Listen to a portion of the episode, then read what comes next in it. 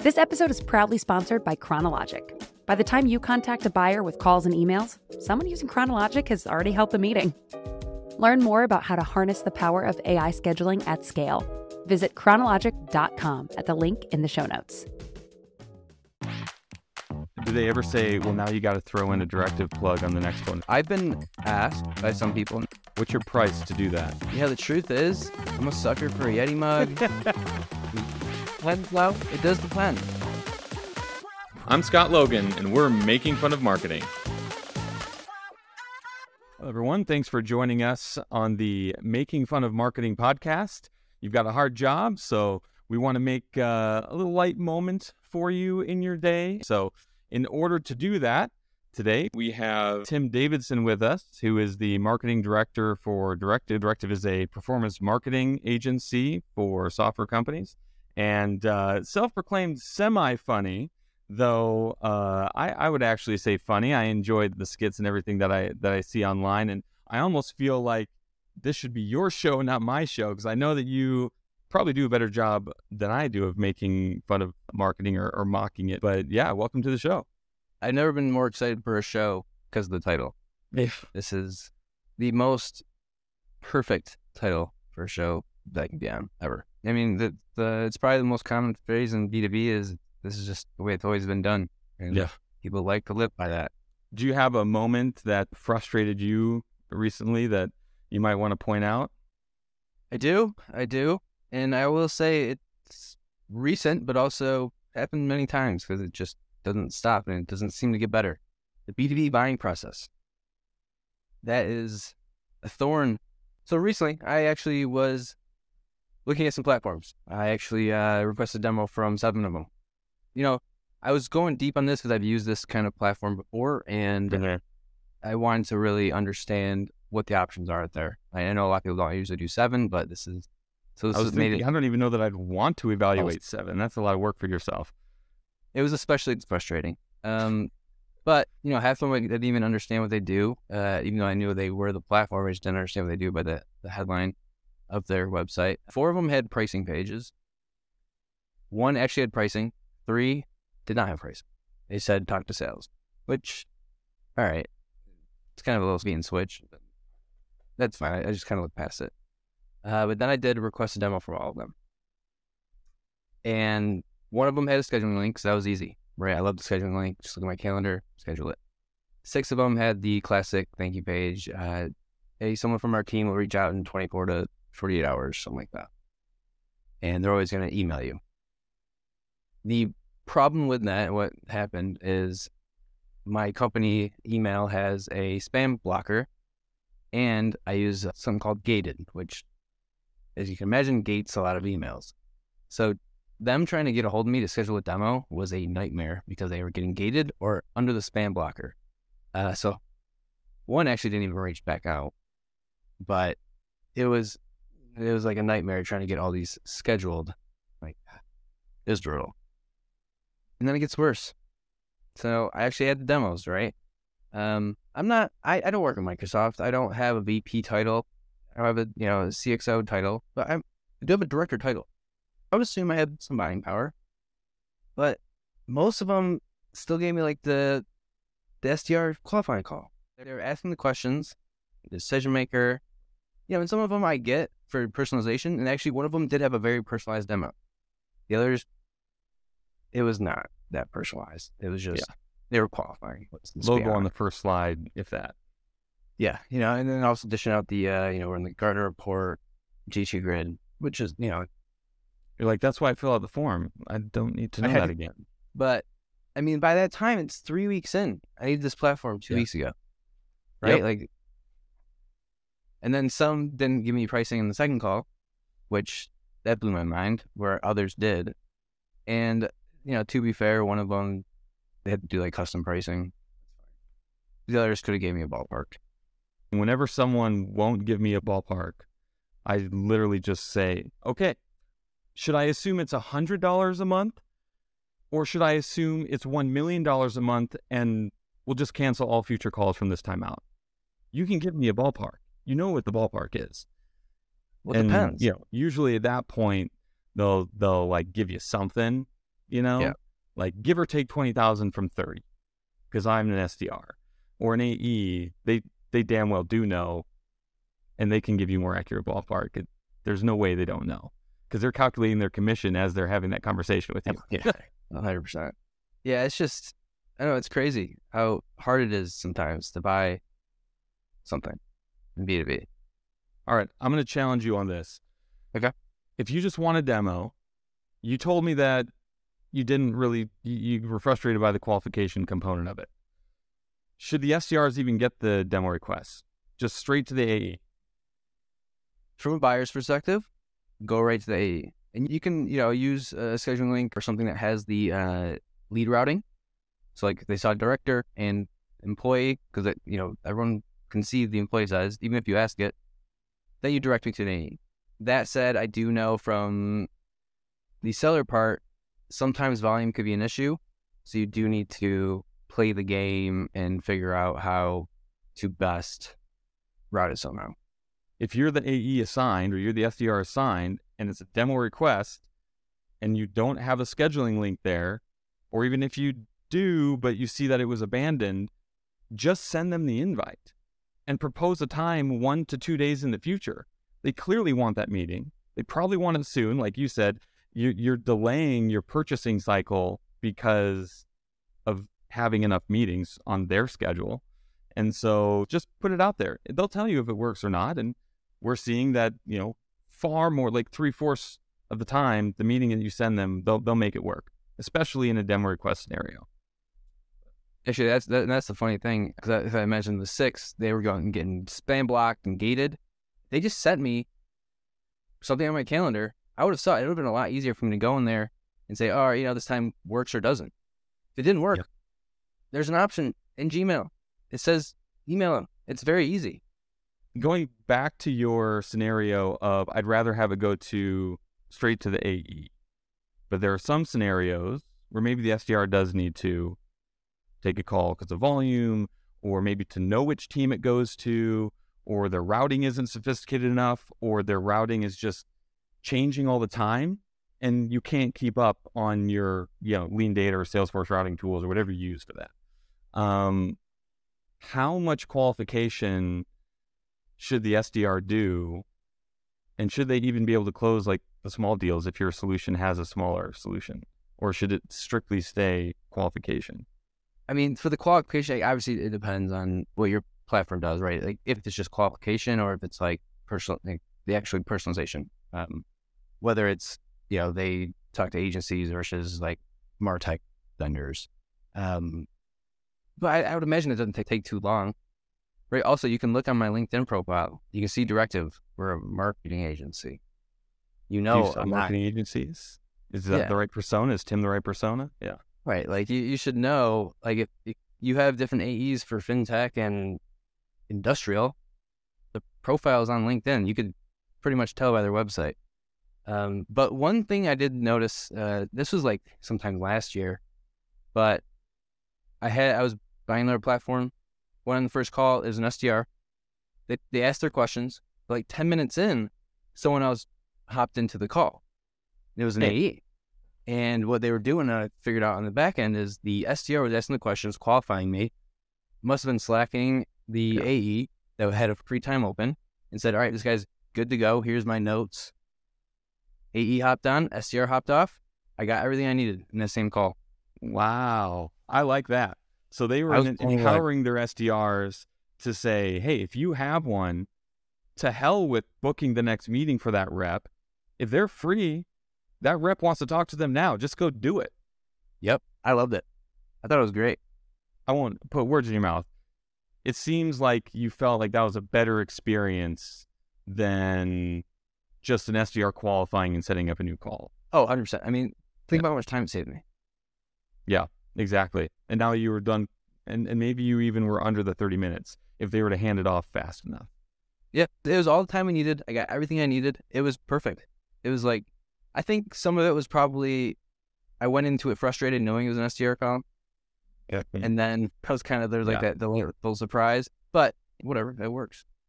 Okay. This made me think of a bonus segment. I don't even have segments in this show, but we're going to make a segment Like creepy, that. Not creepy. Okay. You go to someone's website and you get a proactive chat to you that says, "Hey, Tim, I see you're on the pricing page. Blah, blah, blah, blah, blah." And it's a live person, not a bot. Creepy, not creepy. I'm a marketer, so I don't think it's creepy because I understand how that works. Yeah. I can see other people thinking it's creepy or weird. Me, I'm all for it. Yeah. Okay, so I'm in that same boat. Well, six years ago, I bought one of the more advanced uh, and now very popular chat tools that are out there. And they showcased that to me in a demo. And then I went to their website later on, like, I don't know, a few days later when we had to start making a decision. I was head of demand gen at the time. And uh, I went to the site, and the A E and the director that were on my call, within about thirty seconds of me being on the site, both popped in and said, "Hey, this is Bob and Susan. We're just making sure that you had all your questions answered from our meeting on the th- on last Thursday." And I said, "Okay, I'm buying this thing. This is fucking cool." Like, I'm just going to do this. this. I've never seen something like that before. And that was when that was first coming out, right? And those yeah. best practices, like, we were just trying to figure out, like, workflows and, and how do you do a good F A Q? And then this just blew my mind. I was like, okay. So, yeah, may- maybe, like, we're skewed, right? So it's not creepy to us. Now, a quick question. Say the data was wrong. Yeah. They, they said, "Hey, Tom," but because because their data was wrong. Yeah. Are you, like, turned off by that? I would assume so, but. Yeah. I mean, I, I would no longer buy based yeah. on that. And in a sales cycle, I would call them out repeatedly. How did this happen? Why did that happen? What was it? What was wrong about the data? How are you finding I Ps? Who are you cooking? How are you cooking? Like, I'd start getting into the details that would start to break apart the sale, just because I'm more nosy around the technical side of how things work. I think some people may just be turned off automatically. No, so that was actually a bad example because you're trying to buy that product. Yeah, yeah, yeah. If the thing's wrong, the data's wrong. But I think I would say, from just because I don't understand how it works, like, sometimes if you're looking at a LinkedIn profile and they have two current spots, I've seen it where they'll say, like, you know, "My name's fine," but then they'll say, let's just say, uh, because I have member Pavilion, they'll say, "Hey, Tim from Pavilion." And I'll be like, "Oh, okay. You were right, but it wasn't right."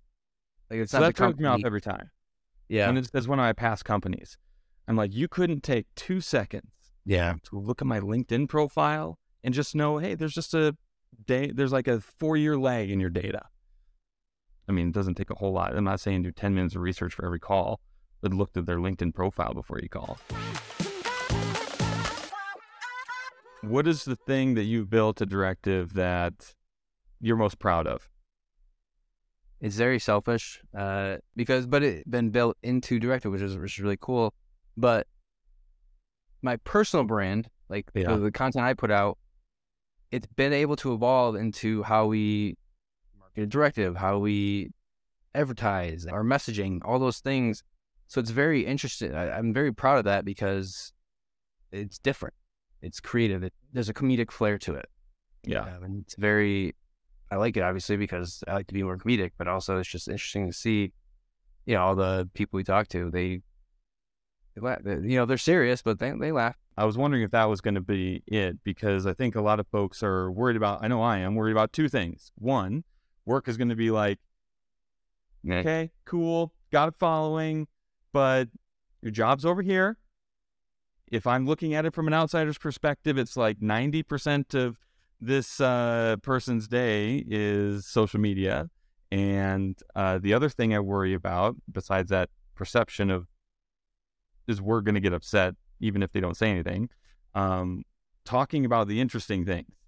I'm like, I could talk about this, but am I going to alienate someone or make some mistake that is going to, like, raise an eyebrow? I got a story about that, but I want to hear your opinion here first. I, I will say I, I'm lucky in terms of my leadership. They invest in it and time and resources into my personal brand uh, because, you know, it does bring back revenue to them as well. So it's like, was it like a plan with them? I like to do things on my own uh, to start, just because I, I want to figure them out, and then I can kind of scale it or, or figure out like the best way to do it. Uh, this was on my own. Uh, this is something I've been wanting to do for a long time. I have a track record of starting per month and stopping, yeah. and then I stuck with it. it was, yeah, it was one thing I just started on my own, and the traction just, just came, and now it's really hard to get other people to do it on a team, which is very frustrating. I found that but, too. Even just a post. Like, hey, yeah. we're posting about this cool thing.